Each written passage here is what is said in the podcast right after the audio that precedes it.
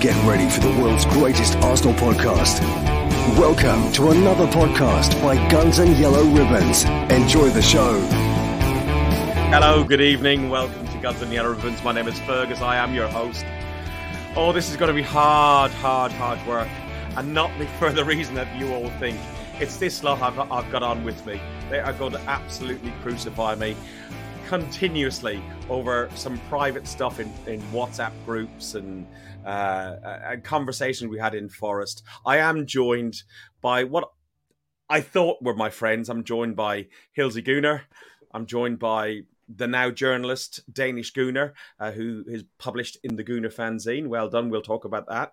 Um, Dale, does he remember his away day? And the ginger fella, Capodan. Yeah, he doesn't oh, need a loud hailer today. He, he, he's, he's, he's, he's, he's gone guns blazing. It's, Dan, it's the end of the season podcast. End, end of the season podcast, and Dan, he's going to go for me. Dan, sit in the middle of the screen because that's going to do my head and you sat to one side like that. I thought I was still drunk for a minute. That's better. well, to be honest, Uncle Ferg, it's good to see you're in a better mood than you uh, you were over the weekend because you've been in a shocking yeah. mood, didn't you? Obviously, you, start, you start calling his Royal Fergusness out. We have to bow down to the mighty Fergusness. Uncle Ferg, by the way. But yeah, he's uh, he's been in a shocking mood. Road rage, calling people out unnecessarily, and obviously the football's just topped it off for him, isn't it? Really, but good to see we're going to cheer you up tonight, Ferg. Uncle Ferg. Come on, Ferg, get on with it, son. Del, how are you, mate? I'm all right. You lot cheered me right up. yeah. Happy Monday. It's uh Happy yeah. Monday. I'm really good. Yeah. yeah. just about got my voice back. I, I don't like that. I don't like that refer uh, that reference because that reference is a Manchester reference, and we don't like Manchester reference with Happy Mondays and shit like that. You still yeah. see the bags around my eyes at the lack of sleep. uh, to be honest, I was absolutely shattered when I got back from uh, Forest. I drove up, drove back. Yes, we did get, encounter a little bit of um, uh, conversation with somebody in a Gulf on the M25 late in the evening, uh, and and and the, the the comment about Uncle Fergus because uh, oh, they, Reese. Now, what stays on WhatsApp should stay on WhatsApp. But okay, I'll remember that when you come and see us in the pub. Um, so we will be talking Eddie. We'll be talking Balogun. We'll be talking lots and lots of stuff. Um, we had a great meetup in uh, Nottingham. Um, Dale, you done your first away game this season, the first away game for a, a good while. What did you make of it, mate? Um, I think I hit the nail on the head with the uh, comment afterwards. It was the the, the, the pre-match beers and meetup was it, by far outshine the football. Always a great day with you guys at home, let alone away from home. And uh, found a great little pub. Sun was shining. Random boat in the middle of the pub. But uh, yeah, it was really enjoyed it. Really, really enjoyed it. Apart from football. Yeah, we we, we were in the Canal House uh, in Nottingham, and uh, there was a, a, few of us in there. Uh, Trev uh, tried to keep his clothes on.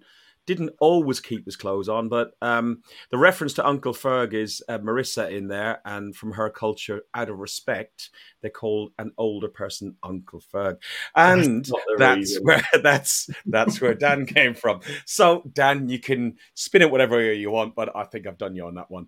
I don't know, um, mate. It's definitely not out of respect. I can tell you that. it was good to see Lyle. It was good to see Ben Bennett. Uh, it was good to see that just all uh, everyone for our last away game. I probably made a schoolboy error by driving up, but it helped us all out uh, and I wasn't in the state that the majority of people are in. Um, look, Alex, look, look, hang, uh, on, hang on, hang on, hang on. We're only on. three and a half minutes in. You seem in quite a rush to move on tonight. I don't know why. We've I'm, got I'm not in a rush to move on. We, we've got an agenda. It's here. It's on my screen. I, I know exactly what we're doing. Um, Dan, how are you then? I'll go to Alex next since you seem to be very petulant and impatient. I'm actually in a really good mood, and uh, obviously, uh, having a having a nice meet up with you lot definitely helped over the weekend. I think we all agree that the football wasn't what we wanted, but um, when you're sitting on the side of a canal in Nottingham in the sun having a nice beer with most of your good company, it's uh it's not a bad weekend, is it? Come on, there's uh there's worse things in life, so let's uh, all try and be positive.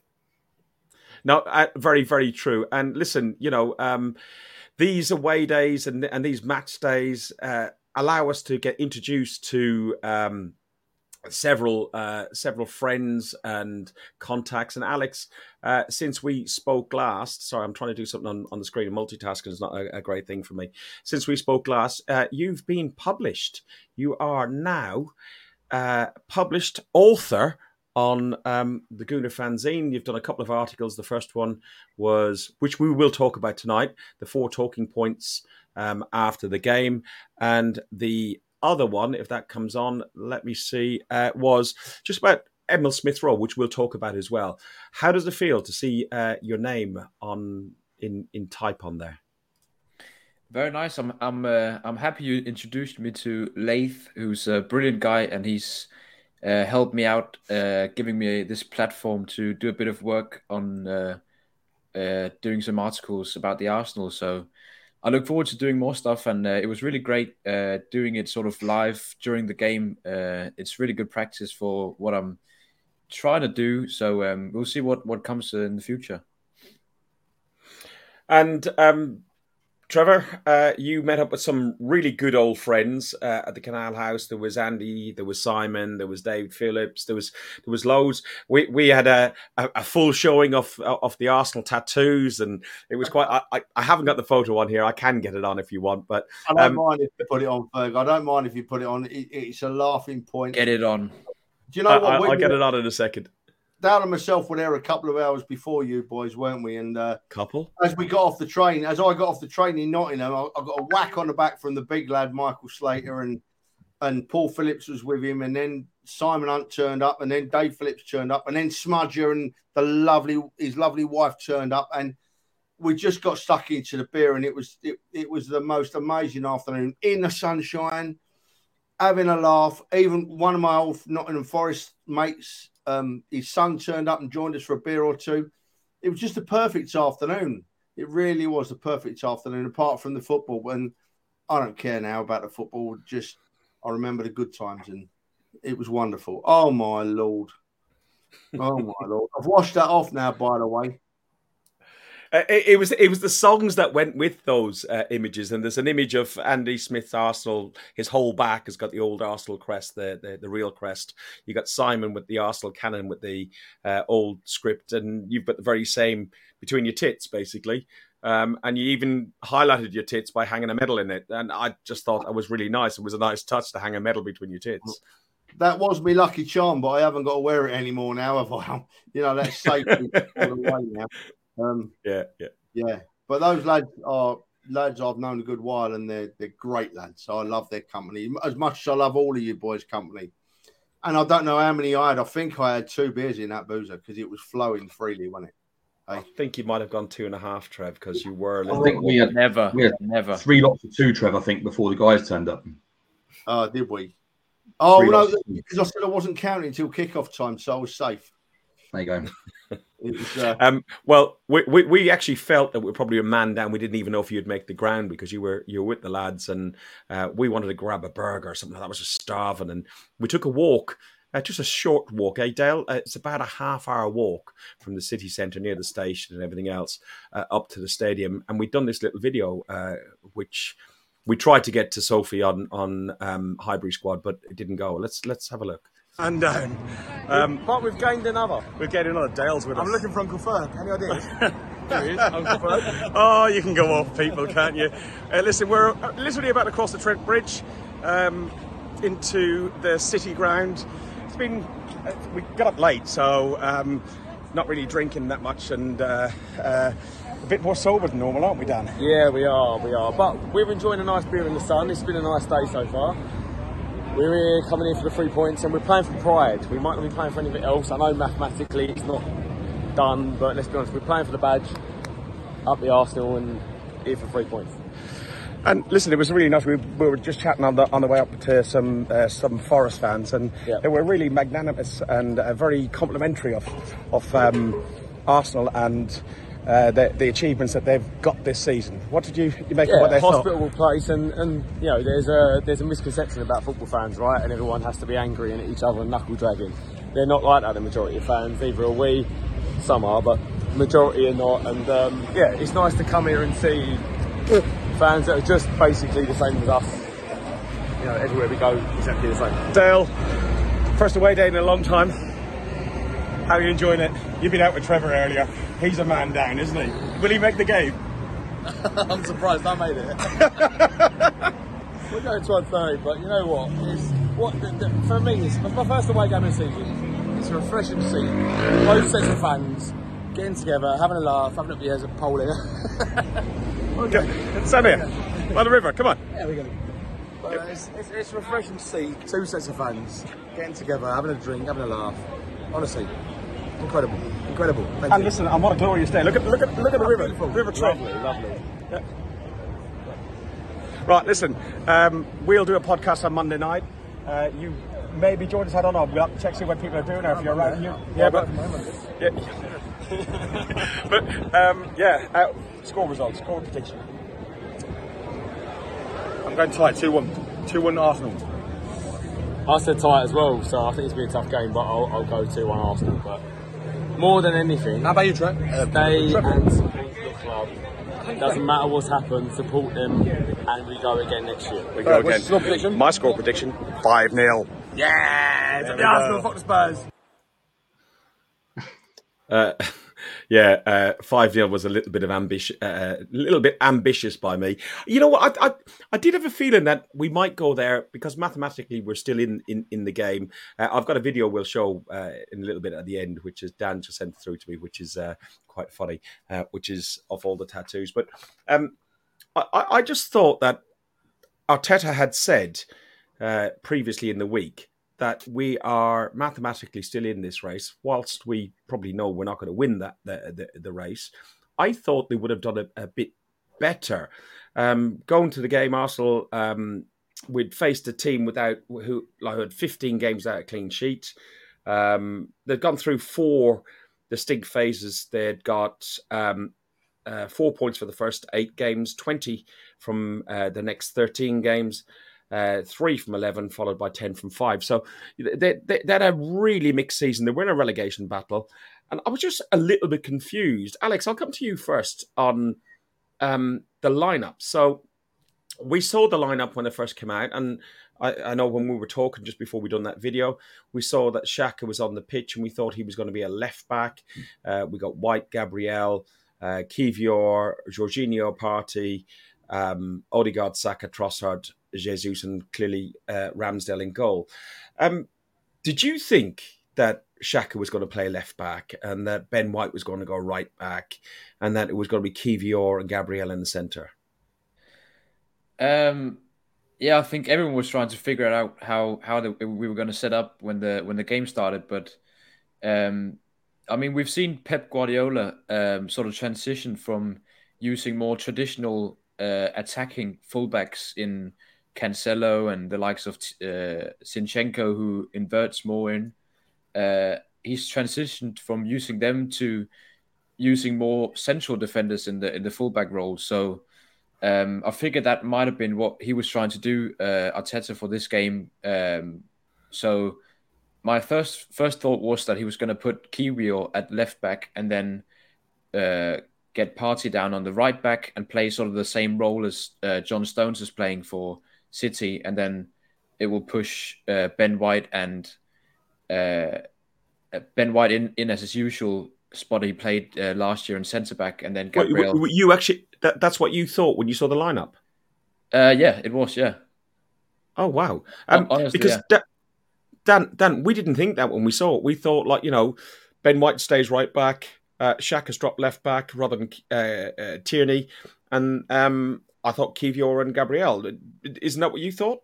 Yeah, I mean he's he's done it a few times with Xhaka at left back, hasn't he? So I think that was the more obvious sort of Mm. role. But I think he tried a few things out, but in terms of players and positions, but I don't think the system changed. Um, the system's been the same all, all season, right? It's been Zinchenko that comes inside, or this time with maybe Partey, or you know, it's different personnel, maybe on the right instead of the left, but it's the same system. Um, look, I think ultimately he was trying to see what happens. I think if there's a couple of injuries and we're absolutely stuffed, who can play where? And I think maybe it's that it's not gonna it's not gonna work. I think Ben White has done fantastic right back and should should stay there.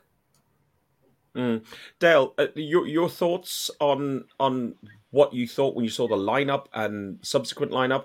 Personally, I thought if Xhaka is playing that left back role, probably over Kieran Tierney, is because he can play that inverted role that Zinni does, where Tierney, you could see clearly at West Ham, couldn't do that role. Agreed. I mean, that was my first question, really. My first question was, where's Tierney? I thought it was uh, an obvious one for me. Um, I really did. Is is a guy who we don't really want to leave. And my, the question I asked myself, and, I'm, and I ask myself it now, is regardless of what he was trying, is he preparing for life without Tierney? Is that why he's looking to, to kind of make these changes? Um, uh, Tierney must have thought surely when uh, when Zinni got injured, then he's going to get some more game time, and uh, I think we all thought the same thing. So to see him on the bench again for me was a strong indicator. Probably going to lose him in all honesty, which I'll, I'll be sad about. But that was my first question: was um, is he preparing for life without Tierney? Mm. Uh, Trev, what was your thoughts about the lineup, and more so the uh, we're not going to go through line by line the whole game. We're going to try and like talk just generally about it because the game's done, the league's done. We have to move on. But what, what was your thoughts about? Um, you know, experimenting at this stage. Like I said earlier, mathematically we were still in it. it didn't want to hand the cup to or the league to um, to City before they even kicked a ball. Were you pleased with with them doing with him doing that? Well, it was it was a strange one. Once it was even stranger because I'd had loads of beer and I thought to myself, I'm not seeing something right here. When I saw what was going on in the field, to me, it just said to me that um, Tierney isn't going to be an Arsenal player next season. And the other one that worried me, and we can group them together, is that Smith Rowe's getting absolutely no game time, but he's on the bench every week. So uh, it, that said to me that Smith Rowe and Tierney aren't going to be Arsenal players next season. I hope I'm wrong because I like both of them players. I've watched it, Smith Rowe transform himself from the junior into a senior Arsenal player, come through the club. And I think Tierney's probably the best proper left back in the league. By that I mean playing as a proper left back role. Um, so yeah, I'm a bit sad about not seeing either of them start the game because I thought they both had a chance. Um, as for the rest of it, Ferg, it was it was it's it just made me think what's going on here. Right, I know you don't want to spend long on the game, so if you don't mind, I'll move it forward a stage. We, we, you know, Trev, we, we will cover the game. I want to talk about the goal, and I want to talk just about some of the stuff that went on in the game, like the, the tactics and substitutions and stuff like that. But so don't just brush over the whole thing. But we're not going to go as in into the detail as we've done previously. Right. Okay. It was a crap game. it, it, no, do you want to say what you were going to say, or yeah, I, I, just couldn't work out where that where the last two performances have come from, because the, the, the football that put us top of the league and made us such an exciting team to watch and support was our front players destroying teams and making loads and loads of chances of finding place. And I've, I've seen it dropping off the last couple of games, but the game against Forest I saw a complete turnaround. I saw us have, we spoke about it before we came on here. We had loads and loads and loads of possession. We comfortably held the ball at the back. We comfortably moved the ball into midfield. But all we did was knock it left and right, left and right, left and right in midfield. I can't remember, oh, you know, I may be wrong, but I can't remember one penetrating pass up to our forward players. I don't think Trossard got a pass all game. That confused me greatly. Jesus ran around and worked his socks off, but I've got a question mark starting to come. And Saka looks shattered. So it, it seems it just turned itself on its head for me. We're all right at the back. We're all right in midfield. Can't score a goal against Forest, who have let loads in. and kept a clean sheet for months. It, that, that um, was Alex, Alex, you sent me a photo. What am I doing with this photo then? Uh, it's just to show the average positioning um, of the of our team in the first half, and it kind of shows uh, how the players sort of got in the way of each other and they seemed a bit confused about where they were sort of trying to play at. Because you can really sh- you can tell how overloaded we are on the right hand side and it just shows we didn't really utilize the left hand side at all. Um, okay I, I, will talk to Dan on that because we talked. Yeah. We were all together at the game. Um, I also noted that um, at the game because I only had a couple of pints because I was driving, and it's amazing what you pick up. I noticed that the, the pitch seemed to be at least a foot narrower on either side than it would normally be, and they bunched us and pushed us into the centre uh, an awful lot more.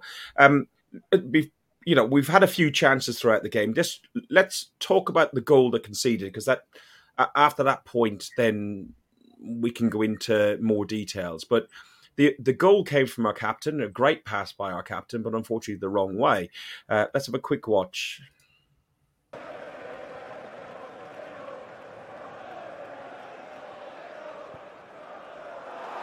Poor ball there from Ødegaard of all players. Here's Morgan Gibbs White streaking forward, options either side. And Awoniyi scores yet again. Taiwo Awoniyi is in. So Awoniyi gets uh, gets the goal. Um, Gibbs White and Awoniyi together absolutely petrified Arteta and our defence. They bullied us a lot. Um, and Trevor talked about um, Trossard not getting a kick of the ball. And Dan and I talked about it on the day, on the, uh, and, and actually just mentioned about the left hand side of the pitch. There was no outlet on the left hand side of the pitch. Dan, explain your thoughts on that because I, I know what you're going to say, but go on. Yeah, I mean, it's quite funny seeing that picture because the first time I've seen it, but it's exactly what we said at the game, right? Is that I was surprised with the subs in that Trossard plays very, very well when he comes inside and he links with people and then he switches positions. But against a side like Forest where they're going to sit in with their banks, sit in quite narrow, narrow pitch, you've got to stretch them. And for me, the whole game, I was saying it was crying out for someone like Reiss Nelson to come on and just stay wide, stretch the pitch, and done what he's done as an impact sub the last few games. And I actually think Nelson's done quite well when he's come on the last few games and he's created opportunities and, and he does play that traditional winger role a lot better than what Trossard does. Now, don't get me wrong, Trossard's a fantastic player, but I think there's a time and a place for that sort of kind of player on the left hand side. And people saying about Smith Rowe and, and why doesn't he get more game time? I've said this a few times. I don't think he's a central player. I don't think he's going to be good enough to take that role of Ødegaard. But what he is, is a player that plays on the left hand side and comes inside. But this was definitely not the game for him to be coming into because he's going to do the exact same thing as what Trossard does and have it. Um, I would argue that I don't think we got bullied by their two up top. I think he, we got bullied by their four at the back as opposed to up top. But um, yeah, you know, yeah, we were we were playing this this straight ball into Jesus, and ultimately I do agree with you, Trev, that I think it come off that Jesus didn't have a great game, but I don't think we gave him a chance. We we were playing a straight ball into him to try and hold it up against what is a very very strong back four and what we needed was just an option. This, this isn't that Gabriel Jesus isn't good enough. I think he's absolutely good enough. But again, I've said a few times on here, I think he's the backup for Saka on the right hand side, or he's a backup to come in up top for another striker. But when you're playing a physical team, you just need an option. You need a target man. You need someone that can hold the ball and bounce it off of. Because if not, you're not going to break down this team. And it just shows where we are, right? We're a very, very good side. But we have room to grow. The only thing I would argue about that target man is City last year didn't have a target man. And they broke down teams like this a lot better than we do. What they do is move the ball quicker, stay wide, stretch the pitch. And I think that's where we need to also get to go. To but I, I, I, think that the, the, the Forest narrow the pitch as well and everything else. Dale, I know you're limited on time. Um, no, just give us your thoughts. Yeah, I, I, think Dan's bang on there. That seeing that graphic as well, that was quite interesting. Um, for me, I look at that left hand side. You needed somebody like a Nelson to sit there. We we because we didn't have anybody out there. We we allowed them to dictate the, the, the play. That, that, that, sounds daft considering we had 82% possession, but they they squeezed us. They, we, we gave them the space to do that to us. Whereas if you leave someone like a Nelson out, and again, I think it highlights it's great in hindsight, but Tierney and Nelson on that left hand side gives, give us a completely different dynamic. None of those two really cut inside. They utilised the width of the pitch, and I think in that game, in hindsight, we had to do that, and it was it was uh, it was it was disappointing. It was really disappointing. Um, part of me thinks I wouldn't say the players had given up, so I don't think any of them are like that. But I think they accepted the fact we were probably going to finish second. So were people going in 100% every time or giving it 100%? I'm not entirely sure. Um, that, that's a different conversation altogether. But one thing I will say before I shoot off is massive credit to the Forest fans. That place was electric. As you oh, heard, wow, wasn't it?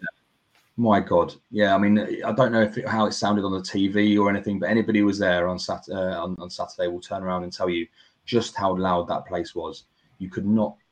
That was it was like It was very loud on the TV as well. It was very Yeah, it loud. was unbelievable. The Forest fans were, were fantastic, and I think they they they they call it the twelfth man, and I think that really made a difference on, on Saturday. Nearly as good as bottom five and six. Not quite, nearly. Nearly. I, I, tell you what I did like as a, a really nice touch at the beginning. Uh, I've got a picture of. Have I got the picture? Uh, I don't. Um, uh, got a picture of they they had their um their flag coming down, but they had uh, on the top of their main stand. Arsenal uh, gave them our red shirts back in God knows when. Look at the history um, podcast we done a couple of summers back, and you'll find out the exact time. Um, but they actually thanked us for the shirts, which I thought was a nice, a nice touch. Um, I will get a video up of. Is that not the opposite way around? They gave us the shirt. so- Oh right, okay, yeah, yeah, yeah, yeah, yeah. You know what I'm like. yeah. Go on, Trev. Dan, No, um, uh, Del, bef- before, Go on, go Del, with Del. if you Del, need go, to, i- i- if if you got to go, mate, thank you very much. It was brilliant seeing you on um, Likewise. Thanks again. uh, on an away day. Sadly, you can't make it uh, for the Wolves game, but the rest of us will uh, raise a glass and thank you for your company over the season and look forward to next season. And remember, we're doing a phone in on June the 5th, which is the Monday I get back from Budapest because I'm still going. Um, um, just uh, join us on that one as well and, and have your say on what you think of the season. Of course, been a pleasure, guys. Thanks ever so much. You have a great evening. Take care. How Bye long was bye. Take it easy, mate. Cheers. All right. Look, wow. Oh god, I'm on the left hand side. That's not great. That's That's There's- very- better. There we go. Yeah. So so many points in that in that four or five minute segment there. It's, it filled my head up. But it's just sort of it, it's interesting to listen because it's just filled my head up really with more questions about how that happened. Um, yep, the Forest fans were amazing, amazing. They needed to win the game. They needed to lift their side, and they did just that. Um, there was a 20 minute period in the second half where the Arsenal fans did not stop chanting, and we couldn't hardly make ourselves heard. They were that good, the Forest fans. But going back to the players on the field, it's really interesting because at the end of the day, if you look at a bigger picture, at the end of the day, it's an Arsenal team that were scoring goals for fun, playing a Forest side that were letting in goals for fun. And overnight, it's flipped the coin right on its head. Now that don't that that shouldn't happen. That shouldn't happen. And I agree with Dan. It's absolutely shown areas where we need to improve. It's it's just shown it towards the end of the season. Maybe not improve, but have better backup to come in to cover it. You know what I mean? So maybe improvement is the wrong word. Maybe we need more depth. Yeah. Um, I just still I can't leave it. I've got to ask you again, boys. Smith Rowe, it don't matter what we say about positioning wise. If we're going to go down the road of Arsenal didn't have a lot to play for and Forest did, if we take that approach, which I don't know if that's right or wrong, and that's the reason, surely that's the game to give Smith Rowe game time. You know, you can Absolutely. shift it around. He's, look at the lineup he's put out. He's shifted it around all game.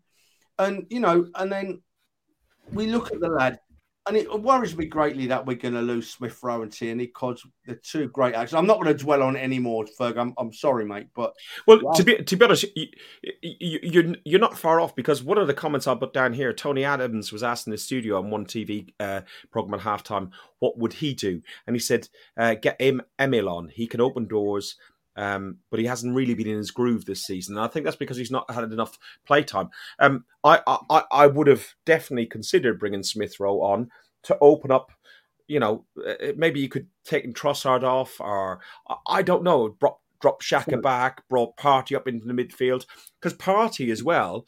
If we look at Partey, Partey and Saka didn't work, and I remember and recall thinking at Villa the way I used to see Ben White, Odegaard, and Saka working together. Uh, Dan, we we talked about it uh, previously.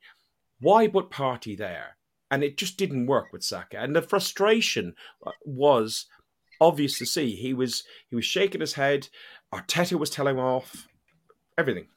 I think ultimately this was a bit of an experiment, right? Partey has played there before for Atletico. I think it was uh, Arteta seeing what can he do if he needed to at some point next season. And I think that's also the reason why Smith Rowe didn't play and Tierney didn't play. It, it, as Dale said, I think it's a bit of planning for next season. And I wouldn't uh, look. I'd say it's a shame when you have young players come through the academy that get into the first team and don't quite make it. But I think that's a reality, right? And I genuinely don't believe that they are both good enough to be in the starting eleven in this system. They're good enough to be in the starting eleven in a different system, but not how Arteta wants us to play. And I think we have to think of it as a positive that we're not going to no longer shove round pegs and square holes or whatever they say. You know, it's we have a system, we have a way we're going to play, and we're going to bring in players that suit that system. And over that period, you are going to be losing players that you get attached to, that you like, that you think are good enough. But ultimately, I think Arteta doesn't fancy them. I think there's also rumours of falling out behind the scenes with Smith Rowe, um, and it wouldn't surprise me. So, you know, I think there's a lot that we need to consider with that. But look, if we sell him and we get some money for him and we reinvest it, I think we've only got to trust the club on their on their uh, recruitment over the last couple of years. Alex, you pointed out in your article in the Gooner fanzine about Partey and Smith Rowe, and if you can, the, the your first two talking points that you talked about. The first one was the Partey switch, and I think um, Dan alluded to it. He played in that position for Atletico, but why would we be uh, putting him in that position? Is there any reason why we'd be trying to? Are we trying to accommodate some future plans? I think uh, Dan is right in, in, saying like he might be trying to plan for what we're trying to do next season, and uh, I think we all know we're trying to bring in some new midfielders, uh, especially Declan Rice seems to be our number one priority to uh, be getting in, and you never know he might be trying to see if that like uh, playing Partey at, at right back in the same sort of role as uh, John Stone has been playing would be a way to accommodate both him and Declan Rice in the same uh, lineup. Um, but yeah, it's difficult to tell. But regarding Smith Rowe, I just it's difficult to. It's only a year ago since he scored ten goals in the Premier League for us and, and was one of our best players last year. So it's just uh, it's sad to see the sort of I don't know if I'd call it downfall, but he's been injured a lot and just never seemed to get back into his rhythm that he was in last season. Um, thinking back uh, of last season, he scored some incredible goals, and he was uh, him and Saka was probably our two best players last year. So I think it would be gutting for for him to see to see him go. Um, for me, he's really like this the symbol of uh, the rise of, of the new Arsenal after Arteta took over. So uh, would, I think it would be difficult for a lot of fans to see him go. Uh, he's a he's a Hale End boy as well. Uh, but as Dan said, uh, I trust the club too. So we never know what's going on behind the scenes. There might be more going on. So I would trust the club if he was to leave uh, and and try try new things on. But it would be uh, gutting to see him go. Trev, look, look, right. I can't leave this with Smith Rowe because I do disagree with you boys a bit. Right, I know he's not had a chance since he was injured, but when you're talking about positional play and where they play, when he was fit and when he was breaking into the side and when he was looking amazing, you look at how he scored his goals, Smith Rowe. He managed to get in the box and find a yard and he'd sweep the ball into the net for a lot of his goals. In a crowded penalty box, he'd find a yard. And that was exactly what we were lacking at the weekend. So I'm hoping, I'm thinking maybe he just doesn't trust his fitness yet and he's not going to let him go. He's not going to let him have the game time. But then why put him on the bench? But you look at all of Smith Rowe's goals and he finds a yard in a crowded penalty area. And that's what we were lacking. And while we're talking about City, it's really interesting you say that, boys, because it crossed my mind today. Yeah, City are playing these people at the back and, and, and opening up a bit more. But don't forget, City have, have changed their whole game plan this year to suit one player, to suit Erling Haaland, right? They've gone from having the kind of forward line we've got at the moment to having this great big target man. And they've changed it. And, and maybe that's part of why they're winning every game because teams are not expecting them to do that. And maybe that's why on the on the reverse side, we've started not getting the results we wanted. The teams know that we've only got the one game plan at the moment. And that points me towards a big summer signing or two or three. You know? Uh, Trev, like that that game plan is down to one man and it's down to Mikel Arteta. And I'm not one for criticizing the guy because I think the guy's done great with what he's how he's um, uh, re-engaged with the fan base. He's re-engaged with the players. Uh, the players that he's got playing for us want to play for us. The players that he he's got playing for us want to play for him. But I do question. I have done it before, two or three times this season. I do question. I question his tactics and positional uh, play of um, uh, uh, against Forest. But you know, uh, Nketiah for Jorginho, uh, Tierney for Xhaka. um, Trossard. Uh, sorry, Fabio for Trossard. Um, uh, uh, look, what, look, look. I, let's not let's not give people a false impression here for me. When I'm saying this, what I'm saying tonight, right? I'm speaking honestly. I'm not. I trust Arteta, and, and people know that. I say it every week. I think Arteta's quite possibly the best young manager in the world, right? Who's learning his trade still, and he's got possibly the best young squad in the world. And I think that we've been found out towards the end of the season. But what we're doing tonight, Ferg, is we're doing what we always do and what we always do well. We're reflecting on a bad performance and we're not afraid to find some faults and, and, and, and say what we think, but we're not actually calling anyone out badly, are we? And that's where what we're good at, mate. We are all ever so entitled, everyone is entitled to their opinion, but it's the way you put that opinion across. If you structure it like we always do, then that's fine. So I think that we had a bad game on an awful game at the weekend. We can all find people to blame, but like you just said, mate, if you look at the bigger picture, we've got a great developing squad, we've got a great developing manager. The summer should see us take another step forward, you know, and and and come back stronger next season. We ain't going to be no weaker, you know. So, yeah, that's where I am anyway, mate. Yeah, I mean, I, I do agree with a little bit of what you said, Ferg, but I also think it's a bit unfair on Arteta in all fairness, right? I think I agree with the fact that he's a young manager and he's going to make mistakes and he's learning just as you know, as any of the young players are. But ultimately, we have a squad of, if you're talking about probably top quality players, a squad of 13 or 14. City have got a squad of 20 to 22 top class talents. And they've got the flexibility to make changes and to adapt systems and to, to change how they play, you know, and even how they adapted to to Haaland this season. I don't think it's just about adapting to Haaland. It's they had players that were causing problems as well. The likes of Cancelo playing high on the on the right and not working quite well with with Mahrez and and you know they switched that with Ake coming in and but they can they can bring in top quality players to completely change the system. We haven't got that yet ultimately, you know, and we're talking about still good players coming in, but not players that are going to go and win you a league title or a Champions League. And this is why I feel like if players like give you an example with Smith Rowe wants to leave because he feels like he's not getting enough game time, I'd say, okay, fair enough. Like, see you later and thanks very much. Like, no, no hard feelings, but we can't have players demanding to play. I, I, I think they're coming up the level. I think they changed their, their, the game plan uh, for Haaland, but I also think they changed their game plan a little bit for um, Arsenal um, because I, I, I, do think like uh, they brought that young uh, young lad in. What's his uh, the midfield? Um, Rico Lewis. Uh, yeah, they brought Rico Lewis in and changed, and Cancelo got uh, booted out to Bayern Munich on loan, and that was all to, to change the formation to to deal with the likes of what, what we were given against them, plus accommodate Haaland yeah, there's a, there's a part of that, but there's also the fact that you know the, the main change that they actually had was before you had a centre half dropping into midfield, someone else staying out wide, and then you had Cancelo, which was actually at the first, initially on the left, would cut inside and, and put balls in.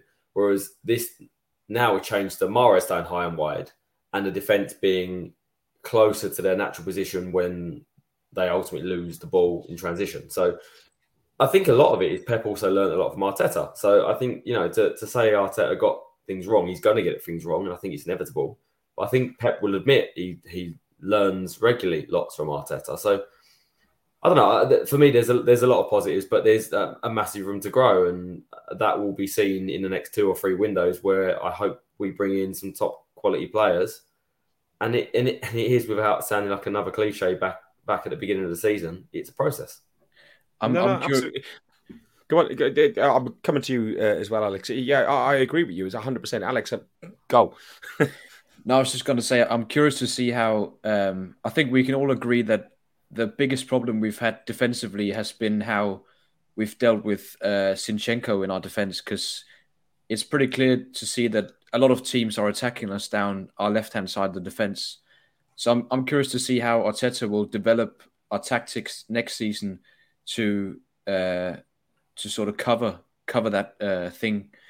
Because uh, it has been we ha- and we've been really poor defensively the last 10 15 games towards the end of the season. We've let in a lot of goals and it's partly down to Saliba not being fit and ready and in the team. Uh, but we still need to figure out how to play with Zinchenko in the team because I think he's he's good enough to play in the team, but we just have to find the the proper role for him because it, it hasn't worked out uh, throughout the whole season. Um, so I don't know what your your guys' take is on that one, and yeah, what do you think we should Trev, do? Trev, um, like you know we had 81 82% depending on where you're looking at possession in that game against forest. Uh, you look at the last eight games we only won two after the last eight. We lost three drew three and city went on a run.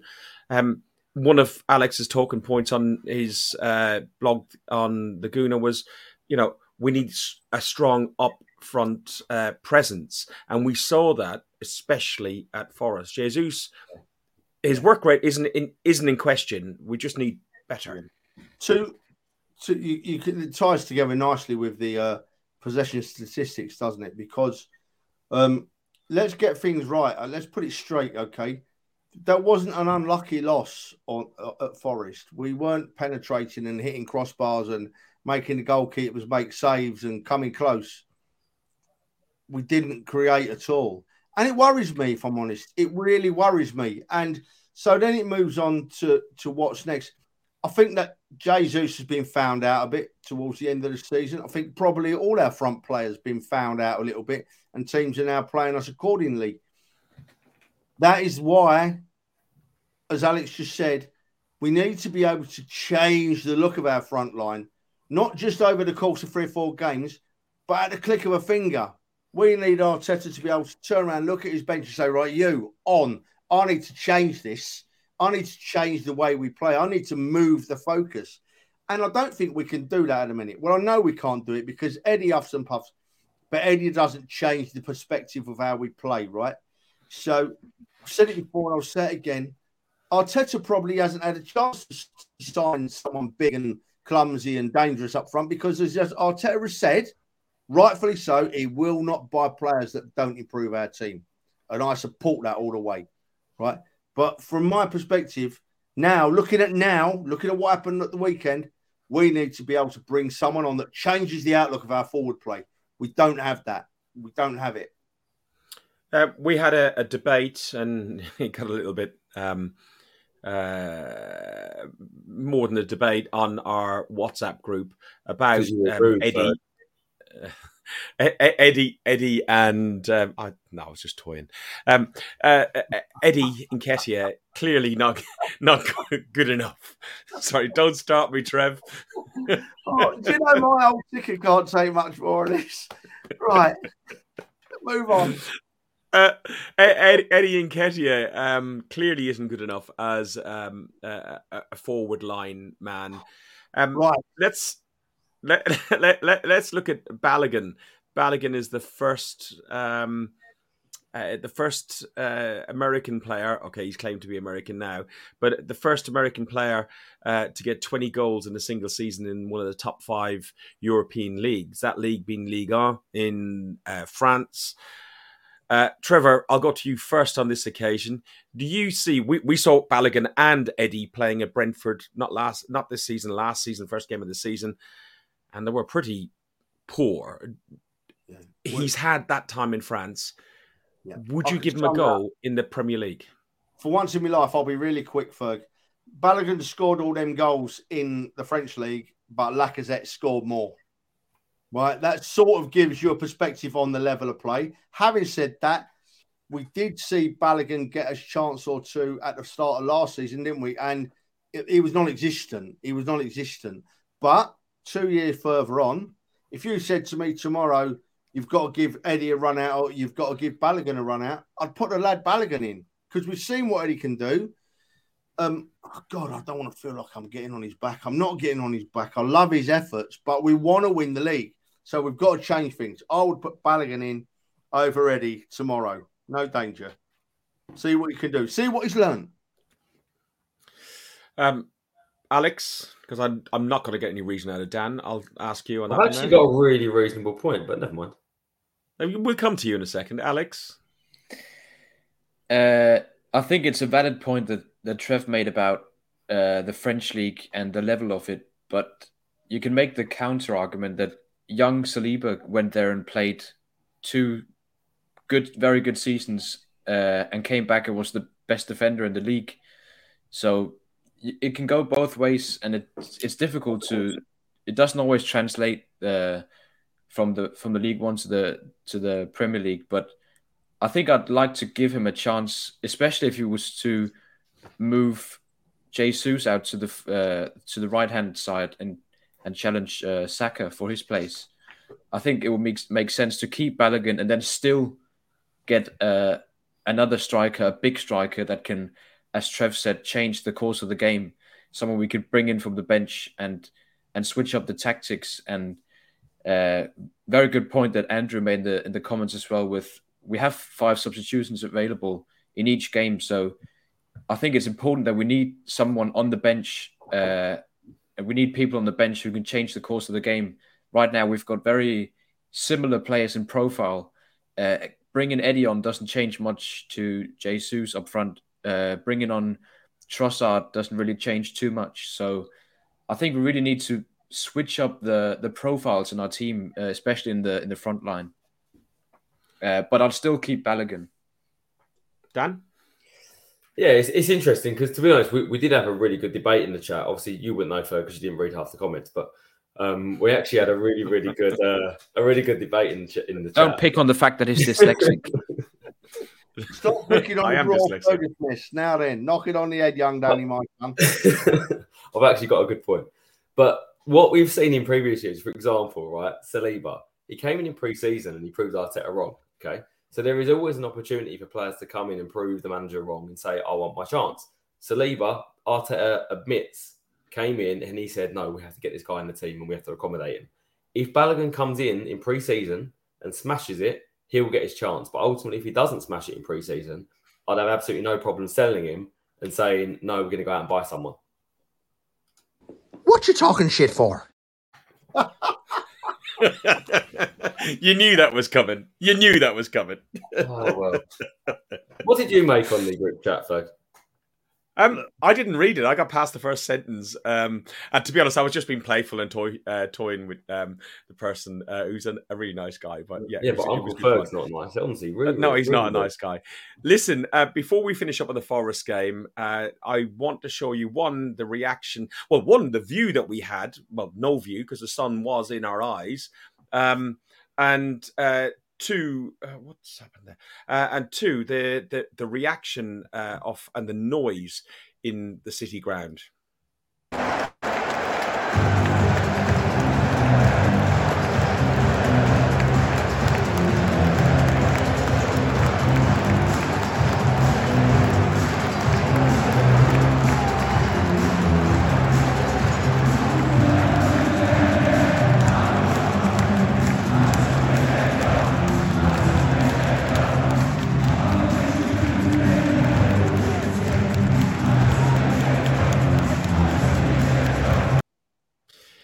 It was it was really noisy, Trev. That's it was good wow. as well. It was a wow. It was it was a wow moment. Honestly, I left there and I, at half time we went outside and, and met up with Trev and, and Dale and that.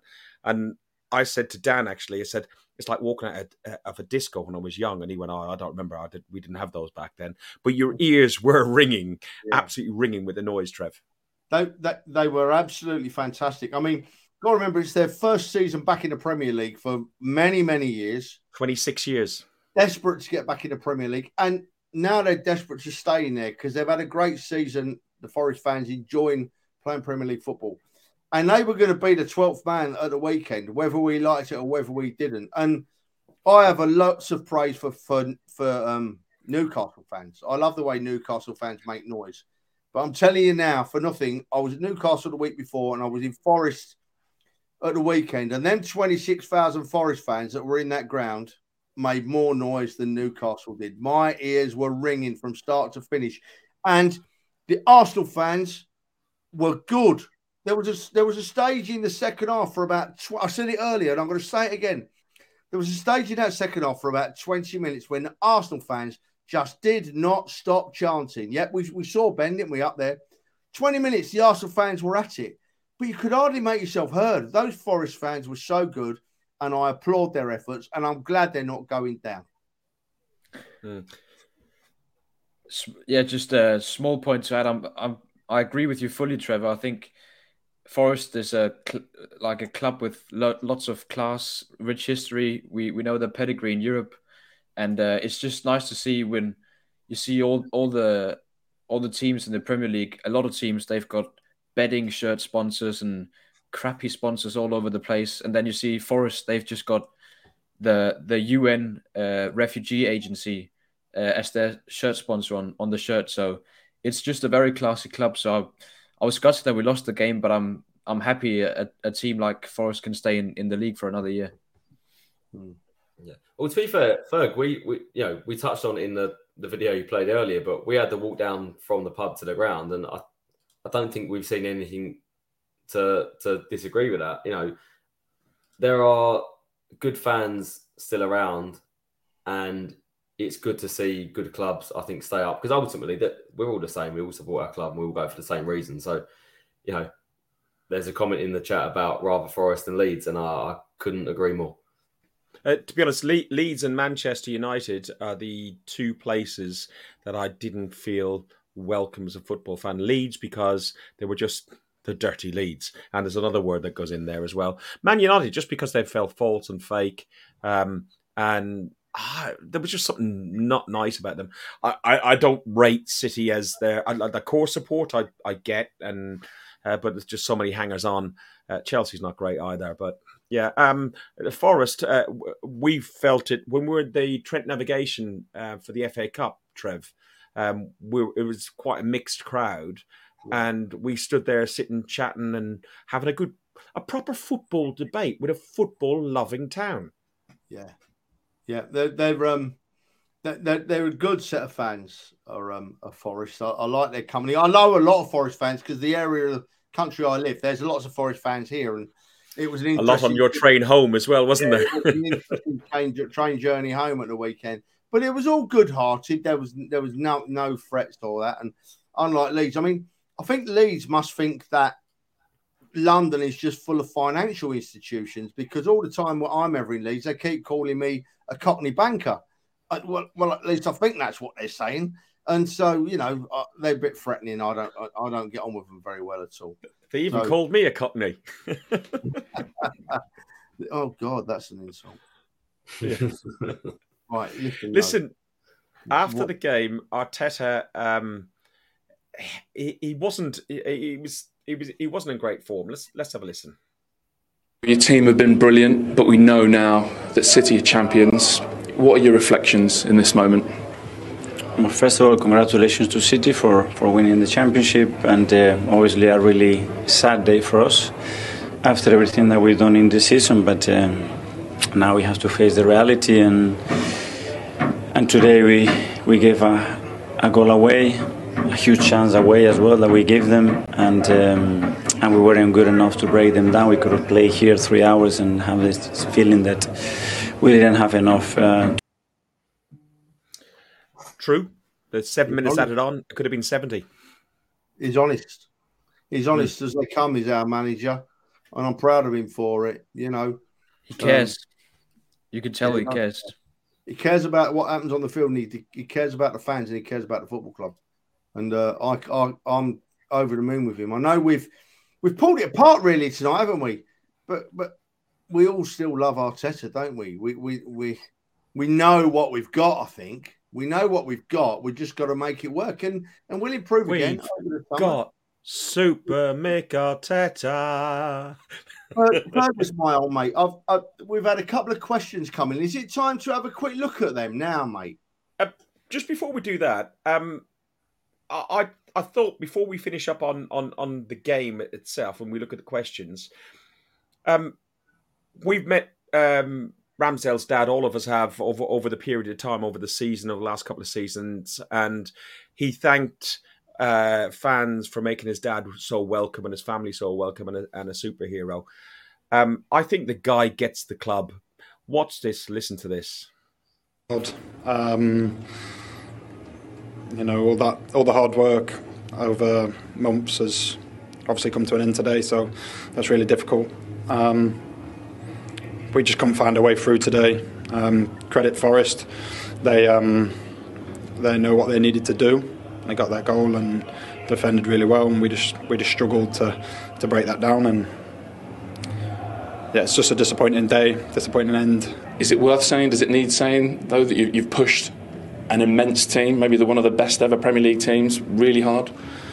Yeah, we know that. Um, deep down, we know what um, what we've achieved, um, and I think if when the dust settles, we'll we'll, we'll be proud. But it's just the way it's happened, which um, is a, is a similar taste to last year as well. But so this is another learning curve for us. Um, but yeah, I think when we look back, it'll be um, it'll be a, a season to be proud of for for Arsenal Football Club, and, and one we'll be proud of as players as well. Who wants to follow on? Well, I was going to say it's, it's it's a massive thing to have people like that in a club that I think just just get the club, and I think you can you can near enough explain what happened on the weekend because players like that, for example, I can imagine feel very much similar to how we feel, and they're going to have been excited, nervous, and gone through all the same emotions that we have, and now feel flat as hell and as much as they're professional and go out there and give it their all, they might be three, four, five percent off. And you're playing against a Forest side that are putting in an extra three, four, five percent because they're absolutely going to try and stay up. And it just creates a difference like that. And you know, we're talking about top, top level football in the Premier League, and fine margins make a difference. And but what I am pleased with is I think players like that that do get it will pick it up and go again next year. Mm. Yeah, yeah. It's it's that it is a, an interview like that is a massive sign of the improvement within our club. We've seen the improvement off the field with the fans, but that's a massive sign of the improvement within the playing staff of our football club because you go back to the lows and our players don't speak to us like that. They don't they don't have it in them to come and speak to us like that. And when you start hearing players talking like that, it sort of puts a bad performance like the weekend into perspective. You know, you can take it easier, can't you? Because you know they're trying. You know they're trying. Something was drastically wrong, but it was. It that, that interview makes me feel good, and I know that runs throughout the squad. And there's better. This is the start, is it? Mm. Alex, your thoughts on that, and then we'll do these questions. Yeah, I mean, in regards to Ramsdale, I just pretty much agree. And I don't know if you've seen his uh, the, the video they put out with the contract extension. Uh, I don't know if you've seen that video, but it just yes, yeah, it just shows both him and his family. They, they've really just settled down in the club, and I mean, apart from his accent, you could think he was a Hale End boy. Um, he just, yeah, as you've said, he gets the club and he gets the values of the club, um, and he just shows he cares. Uh, and he, as Dan said, it's like he's a fan. Um, so it's yeah, I'm really glad we're, we're able to keep him uh, for for an ex- extended number of years because not only is he is he a good player, he he's he's a good protector of the values in the, in our club. Mm. It was that it was that Helen uh, that that video his uh, extended contract one when he said how welcome his family have made him um, and uh, made his dad a hero and everything else. And he thanked us very much for that. So we've got a few questions in here. Then Trev, uh, you're in charge of the clicker, so away you go. We go then. Come on, boys. Who's having a go at that? Oh, One of the definitely two at the take bottom. that one. Definitely take. I had that exact conversation about two hours ago in the gym, and my answer was absolutely 100% yes. Don't care that he's 32 years old. He's a proven winner. He's a leader. And you just see what he did for City at the end of this season in the running. He stepped up and scored goals when they needed. And he is the perfect player to play that eight role, in my opinion. Doesn't have to start every game, but to come in in big games, Champions League games, that would be where he just, you know, he earns his money. And um, I hope if they want to give him a two year contract or three year contract or whatever that would secure him, go give it to him. Yeah, and, and the experience as well with Xhaka, but he's very likely to leave. I think we'll see him. Uh, I think it'll be official before the Wolves game that he'll leave to Leverkusen. So, um, with him leaving, I think we we need to add a bit of experience. We don't uh, only need to add the the young talent. We need to bring in some some play, players with experience as well to guide us through those tough moments in the season uh, and in the crucial knockout games in the Champions League as well. So I I agree with Dan. I'd definitely take him in as well. Yeah, I'd, mm. I'd take him all day long as long as he's not our star signing, as long as he's been brought in to add depth to the squad all day long. But if you come to me and say our star signing next year is going to be Gundogan, not good enough for me. We want we want more, we want better. But I'd take him all I, day long. I believe he's on a free, so the wages will be high, but his experience, a bit like we did with uh, Jorginho and uh, also Jesus and, and, and Zinni, uh, what they've added in quality of knowledge, depth, football nous uh, of how to deal with, you know, a, title run in, how to deal with, you know, getting knocked back and stuff like that. Like Z- Zinni for me has been just outstanding. I, and if he had lost a leg, I'd still have him in the dressing room because I think he can talk to the players and make them understand what it is to play for Arsenal Football Club. You know, he's mm. playing for the Arsenal and he understands because he understands like we do. Exactly. Um, great question. Thank you, Ewan. Yeah, thank you, Ewan. But we don't want him to turn up and think that what is like we had in the past. You're exactly right, Ferg. You absolutely nailed it there, mate. He's got to want to turn up to play for the Arsenal. Then we'll be interested. Now, the next one, Ferg, is more of a statement than a question, but it's really interesting and it's worth giving 30 seconds of our time to, mate. Dow has, has just messaged us. Mm, good point, yeah. We're out of Champions League now. And uh, so that means we move up to pot two, which changes the outlook of it greatly. Um, it's just worth putting it out there. I don't know if we want to discuss it at all, but it's interesting to see. It just means we, we, we're more likely to get an easier group in the in the Champions League. So yeah, yeah it's it's worth noting. We thought that second pot is just as hard, if not harder, than that first pot. I know you say the first pot is a winner. That second pot is tricky. Yeah, yeah, but yeah, we're but, in the second pot, so we would be good. We're in it. that's what I'm saying. Like we avoid yeah, yeah. someone that is very, very tricky. So yeah, yeah, um, yeah. Although a little bit gutted, I really would love a trip away at Dortmund, to be honest. But uh, listen, listen. I think it's important. They'll win the they'll win the, the Bundesliga, so we might get them. Uh, they'll be in pot one. Probably. Yeah, they, they could be now. Yeah, it's changed since I last looked looked at the pots. Yeah. So, yeah. so, so it's important though that this young side don't get the first time in the Champions League and get roasted and then the bottom are back in the Europa League, in my view. Oh, um, don't even say it. Don't even say it, fuck. We need to progress past. I, I don't think they will, and I think we will buy well and, and, and so on. But I, I, I think it's important that we progress. And even if we just get to the last 16 and don't get to the quarters, I still think that is a, a positive move. It shows progression, and yes. we said trust the process. It's now trust uh, trust the the, the the, the progress. We need uh, to establish us as a as a top team in Europe again in the Champions League. So yes, I think absolutely moving past group stages is one of one of the most important things, along as along with getting a, another spot for next year in, in the Champions League. And pot three would have meant that there was a, a, huge chance of us not doing that. Trevor, you're having this conversation too soon, boys. Don't enjoy the qualification until the end of this season. Enjoy the improvement we've made in qualifying for the Champions League for the first time in God knows how many years. This is a great conversation to have, but it's for the start of next season. That's not for now. Let's enjoy what we've done, boys. Absolutely agree with Ferg. Absolutely agree with Alex. But come on, let's enjoy what we've got, boys. We'll talk about where we're going. All right. I've got one more question here. Some some Irish blokes stuck a question up and it seems to have generated some interest. So I'll let uh, his Royal Fergusoness uh, answer it, really. Hear ye, hear ye, hear ye. Um, a question to everybody. uh, this season we finished second place and we've qualified for the Champions League. If next season um, we were to finish in the same position, second, and qualify for the Champions League, would you be happy? And if so, what caveats would I, I didn't put this in the question? What caveats would make it acceptable? Um, Alex, I'll go to you first.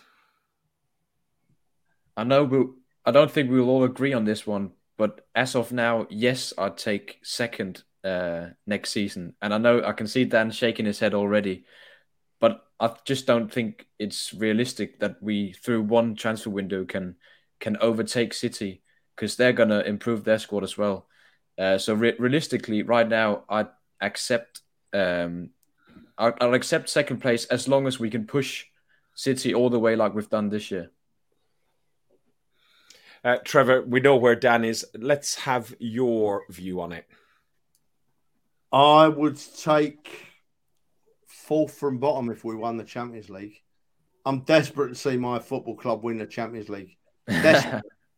um, I think the league will look after itself next year. I really do think we're going to be good enough for the league to look after itself.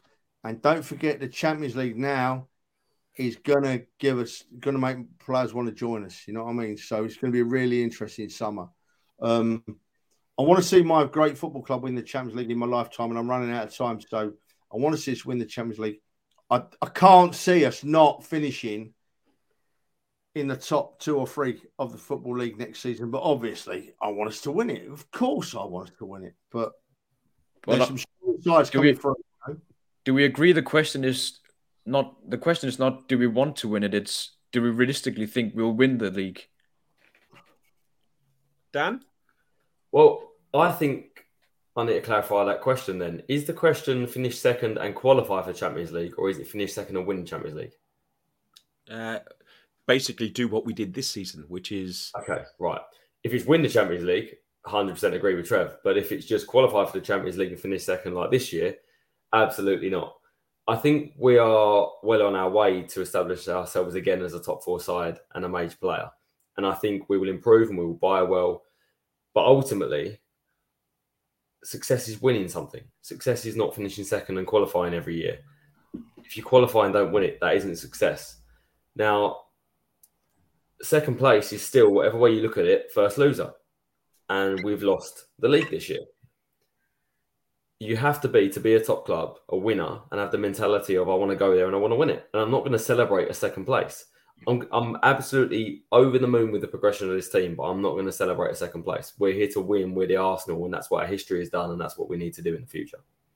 Okay. It's, an um, interesting um, point, and it, it, it's a really interesting point in that. Let me let me chuck this one at you, Ferg. Right, I love asking you the questions, mate. I honestly think we've shown take a beer. we've shown this season that we are a good enough side to win the Premier League. We've already shown it. We've just not carried the form on for the, the three or four games that we needed to at the end of the season. You know, we've shown that we're good enough. We've just got to get that little bit extra, and I'm, I'm sure we'll get it next season. Whether the Champions League will be a help or a hindrance to us winning the Premier League, who knows? But you've got to be in it to win it, boys. Was there a question in there? Because you said you were going to ask me one. Yeah, um, I can't remember now what it was. Yeah, do you think that we are already good enough to win the Premier League, and we've just got to add a bit more depth? No, I, I, I think if we'd won the Premier League this season, whilst it would have been wonderful, I think it would have been helped along by other teams that haven't been as good. The likes of Liverpool haven't been as good. Chelsea are a basket case.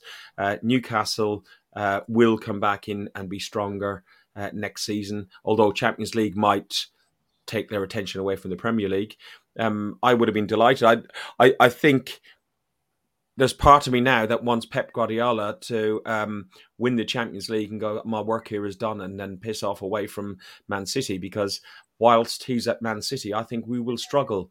Any team will struggle to try and grasp the Premier League away from uh, us uh, from from from them. As for Arsenal, can would I accept second and Champions League qualification? A bit what Lyle said. Um, we need to win a trophy, be it the League Cup. Yeah, I, I um, agree. I agree. I think that that'll be important to win something next year. Stay yeah, on the I subject, think... Stay on the subject. How does that change your view? No. Really uh, interesting point from Charles. No, I don't think so. Look, look at the games we played against City.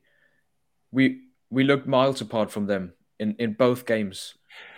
I don't um, think. But, no, no, no. But I, I, I think. We sorry, I, I, I, I, think the City games, for us to win the league, we need to beat City at least once in the season, uh, in my view, um, and ideally at home. Um, but without Saliba, we dropped. If, if I, I, probably deleted the, the graphic, but we dropped so many points in games. The the, the the the Brighton game that wouldn't have happened with Saliba, I don't think. Um, definitely the Southampton game wouldn't have happened with Saliba.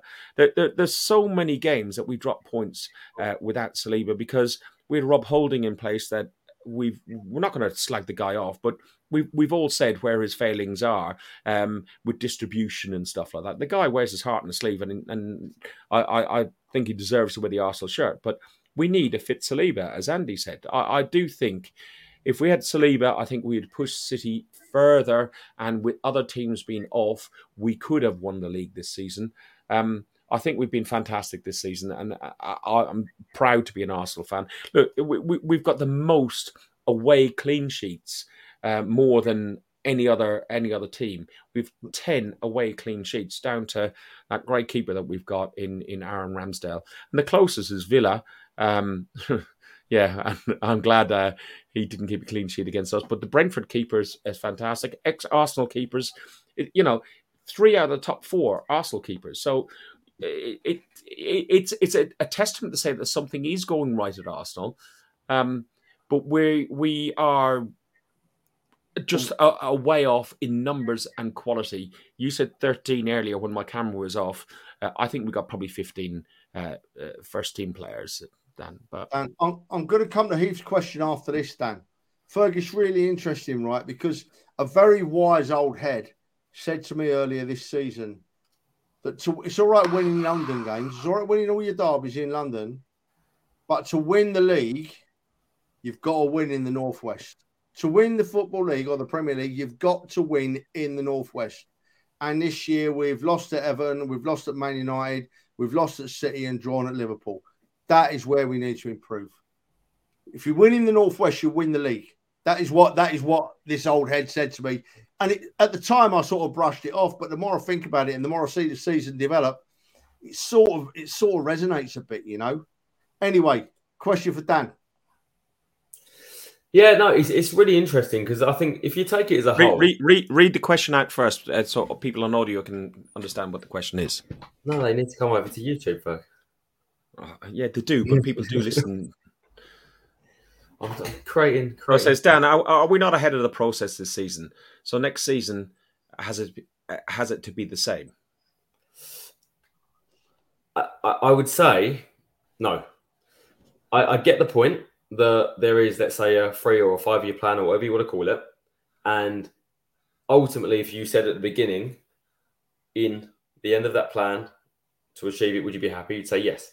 But we're not there anymore. We're ahead of it. We're ahead of the curve. But that doesn't mean drop back and then, you know, be happy with a, a flat season as such. Keep going. We've improved. Keep improving. Go on to the next stage. We've we've near enough skipped a stage, right? So I, I still think as as winners, if you want to be winners, you have to have that mentality. So you can't go into it saying, "Oh, we've improved so much," but if we just stay the same next season, oh, it wouldn't be the end of the world. I mean, that's that's a that's the mentality of that lot down the uh, road. I suppose I'm not. I'm not saying stay the same, but like if if we push on, I, I think if we add a trophy to what we've achieved this season, I think then that would be the disappointment of this season is that all our eggs were in one basket with the Premier League. I'm really disappointed that whilst I'm going to Budapest next week, the Arsenal aren't going to, to Budapest because I Don't, really thought that we, we, we, we could have won that trophy. Don't you think that emphasizes a bit like how much further City are ahead of us with them totally com- comfortably beating Real Madrid, Bayern Munich uh, in the FA Cup final whilst still winning the Premier League, and we from eleven points behind. Yeah, and then we're expected to do the same next season with only one transfer window.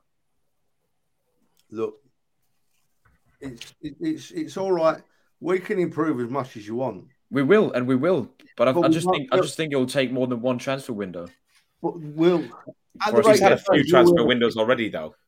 Will, will we ever catch City? Because I have it in my head that if a player becomes available, we get him, or another club gets him, but only if City don't want him.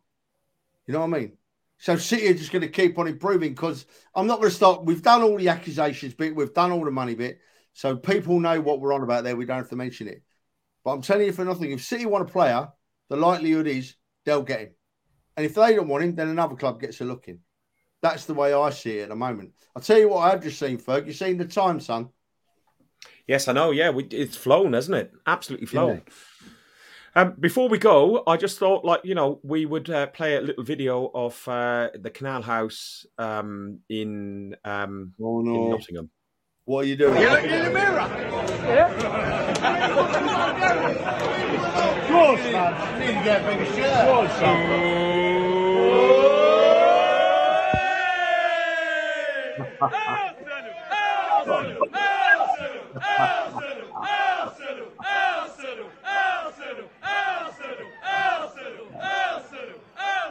Oh, where are we gone?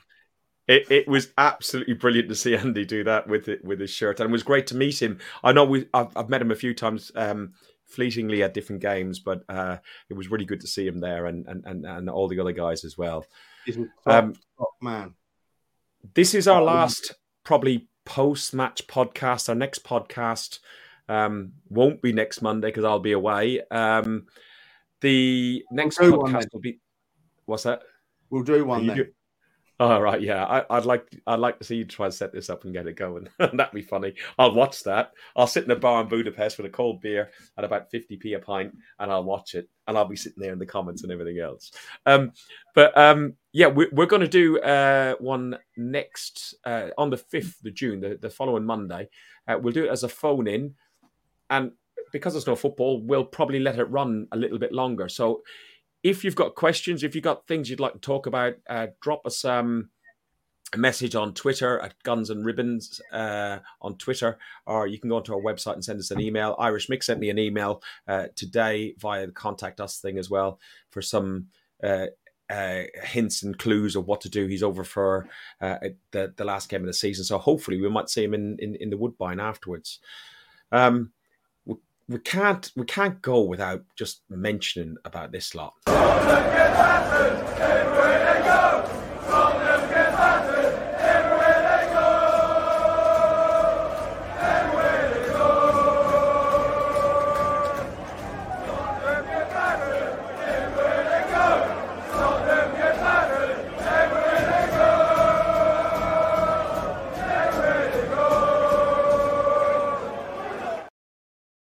And they're back in the they're, back in the position they belong, which is um, about eighth, ninth in the league. Look, Before you play the music that makes me cry, right? You know, you know that I've, I've just, I've just. There's a couple of things, right? Firstly, since you played that, it's been hilarious this week because Tottenham fans have actually been trying to banter us. Well, there was a post on social media saying we got close to City, but not quite close enough. And a City play, a City, uh, uh, a Spurs fan has replied, but not close enough, eh? They sort of forget that they were 24 points further back. It's hilarious. I laugh. I don't banter them now. Secondly, the Riders and the Night are in the Gunners Bar after the game this weekend. I'm sure they'd appreciate anyone going in and watching them. It's a great laugh. And then, Ferg, I've got to do this right because this is where I start getting emotional, right?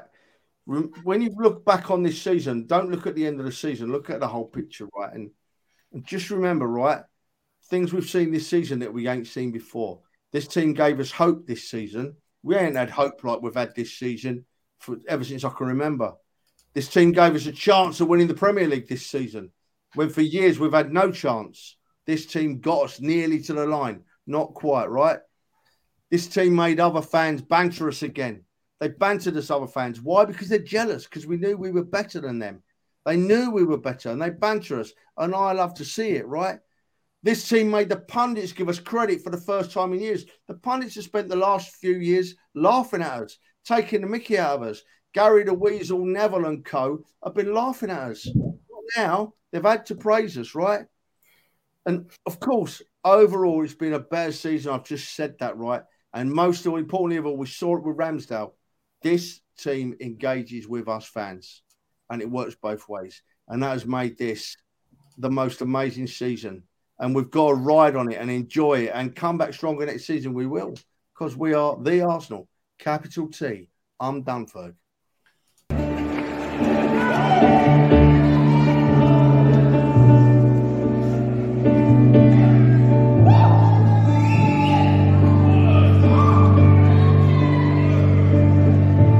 Sing along if you I walk these streets alone, through this bar I call home, upon the barren fields of Highbury, beneath the stadiums of stone, through the turnstiles of the angel, see the homeless on the green, from the Cally to the cross, and every shithole in between. Past the church, the mosque can crack then, and the offie on the corner. See the brasses from the brothel that pretends to be a stormer. Watch the bedroom in the bookies, see the winners and the losers seeking solace from their sorrow in the local battle cruisers. Through the madness in the market, whoever faces turns to greet ya. Hello, governor, how's your mother? You're right, son, be like a geezer. Double mash and liquor. A double rose in the up chat, or watch retired gangsters bicker. Every day an office chat.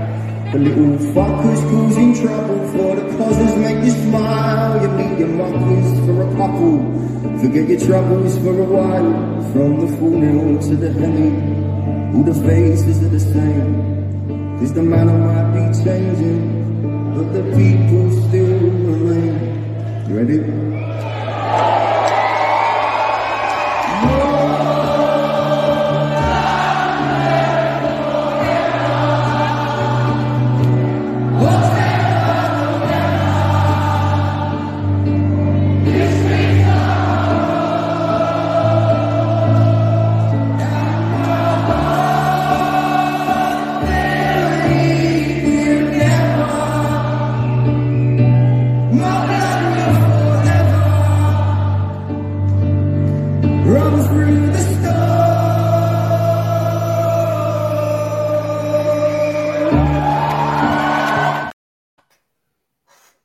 Forecasts. No, no, we haven't. We, listen, we've got loads to go through yet. Can't take any more of this. I'm Uh, listen, uh, quickly go through forecasts. Uh, I'll go on 5 0 again. Go on, Sonny. Two all. I think we really need to win the last game of the season to go in with the next season with hope. So, 4 0. 4 1. 4 1. Okay. I'm trying to get your picture you just sent to me, Alex. Where's it gone? By the way, oh here we here we go. Here we go. Here come Uh, some we need a big win. Hey, Reese is open. Look, Reese is open. Hope you're right, Reese. 6 0. Oh, well, You're right. it- Take that. let me I'll just try that. and get this I'll up. take that as well, Aaron. That'll do. Four 0 I'll say one thing while uh, Fergie's trying to get the picture up, and I really, really want to do this this weekend. Let's make block five and six the loudest we've heard it all season. Imagine just an end of season party. Forget what's happened. Everyone together, loud and proud, in the Emirates early. Cheap beers in the stadium. Everyone together singing, and with the team to the end as a thank you for the road that we're on and for bringing back the love we've all got with the club. That, that that's the final topic. Look, we might as well go to, for the last seven minutes, make it an hour and a half podcast. It's going to be probably uh, the, the same. Uh, before, um, who's Alex? You're not over, unfortunately, but um, are you staying till the end? Are you staying afterwards? Will you clap that team off, Trevor? Oh, absolutely. I won't leave the stadium till I, we could lose 5 0 and I'd still be there to clap the team. It was last game of the season. It's our duty as fans, in my view. I'm not preaching, I'm just saying my view. It's, it's our duty as fans to make sure those players know how much we appreciate what they've done. Dan? Absolutely. Uh, it could be 5 0, 10 0. We could, we could, anything could happen. You know, you're there to say thank you for the team and um, just just the the difference of feel and the connection with the club is is the biggest change, and just watching people week in week out that you feel care about the club and care that we're spending money as fans to go and see a club that we love, you know. And before it felt like we are just paying. I'll come back to that, but it feels like we're just paying money to pay players' wages, whereas now it doesn't. It doesn't feel the same. Um, yeah. And I think that's that's a great shout to wrap this up with Granit Xhaka because never as a player changed many people's opinions, including myself. And um, if it if it is his last game, very pleased to see him go out on a high and um, yeah. deserves a, a, nice clap off as well, and um, shows that redemption can can always be made. Yeah. If uh, if Alex. he is gone, and I hope they announce it so all the fans know. And uh, yeah, he's, not, he's said Xhaka in all my years of watching football, I've never known a player chat, turn fans around like Zach, Xhaka Never known it. Never known it. I'm hoping there's another announcement coming out soon, probably today, tomorrow. But um, I've got a message there from somebody. Saka could be announced today. It hasn't been announced yet. They've just He's had a meal in Di- in Diamond together with uh, Ian Wright. Yeah, so yeah. I, I think you know what I feel about that. I think I like it. I like, I like it. it. I like it. I like it. Oh, actually, I think I've got that. I want to ask Alex one before.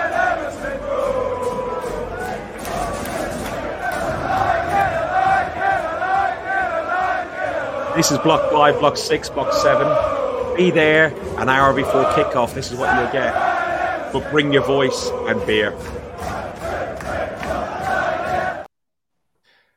Alex, uh, the final thing I'm going to ask you before we go is um, we see who's in the pots for the Champions League, and I know you're not always here um, uh, because you're you're based in Copenhagen, and now you're a superstar journalist and everything else. Um, uh, this is pot one is Man City, Roma, Barcelona, Napoli, Dortmund, PSG, Benfica, Feyenoord. Pot two, we're in that one, uh, aren't we? I can't see us. Yes, we'll be in. Uh, yes, yeah, yeah, yeah. We're in in pot two. Pot about. three then uh, means that uh, there, there, there's lots of different teams who are going there. But top of pot four, FC Copenhagen, your local team. Uh, how good with how many people can you fit in your flat? Uh, I'd be able to fit all, all of you guys, but uh, I mean, I, I'd have all the gooners. We've been 30 people in the apartment, so we'll just bring in loads of gooners. That would be that would be lovely. I don't know what my girlfriend would say about it, but uh, I was going to say what's Anna going to say about that. Yeah, she'll have to deal with it. It's just for one night, so you might, no, you might one night only. First, mate. Let's not publish yeah. this. Go and check. That. You might be in trouble. No, that that would be an easy away away day for me uh, in Copenhagen. Uh, uh, you got, you've already got that. Now you got, yeah, you got three of mate. You're in. You're in. if, if, everyone could drop in the chat if you're in, First 30, first come, first serve. Yeah. In I, I mean, I mean, I'm over the bed. I'm not sharing the sofa bed with Trev. No way. He snores too much. No, he's going in the, in the bathroom. It's all going um, on. Listen, guys, uh, it's been it's been really good. Um, we didn't really talk about a, a crap day uh, at the football because we had a great day at the football. Uh, the result didn't go the way we wanted. The season didn't finish ideally how we wanted, but bloody hell, if I asked you at the start of August that we'd be running the oil mega rich, corrupt Man City right to the wire on the penultimate game of the season, mathematically still to be in the title challenge, you would have ripped my hand off. We would have wanted Champions League football. You have been watching um, an Arsenal podcast by Arsenal fans for Arsenal uh, for Arsenal fans. If you like what we do, if you listen on audio or whatever you do, please jump over onto the YouTube uh, channel. Just click subscribe and ring the bell. And if you watch it or listen, I, I really don't care. But we're 867 users. Let's try and get to a thousand before we start back in the summer. And remember, we are doing a phone in on uh, seven o'clock on the fifth, uh, which is the Monday night um, in two weeks' time. Remember, Ferg, you got to say clicking that like button on YouTube helps us do f- different things, helps us get better. None of us on here earn a penny out of this podcast. We do it because we're Arsenal fans. And since it's the last one, I've just written this down. We, we all know if you enjoy this podcast, right? You all, along with me, oh, owe Fergus a massive thank you because he plans it, he gets it ready, he pulls his hair out, he puts up with me taking a mickey out of him all week. And it takes him a long time just to get it sorted, a bit of a running order that I never look at, if I'm honest. But he does try his best. And I, I love doing this, but I only do this because Fergus carries us along. He's the main man, and uh, I'll just put it on record. Oh, cheers, mate. Appreciate it. Thank you. Thank you for Thank the you. effort, Ferg. Yeah, just buy beers, okay? Buy beers up there. Sorry, my microphone's just broken. I can't hear. You've been listening to Guns and Yellow Ribbons, an Arsenal podcast by Arsenal fans for Arsenal fans.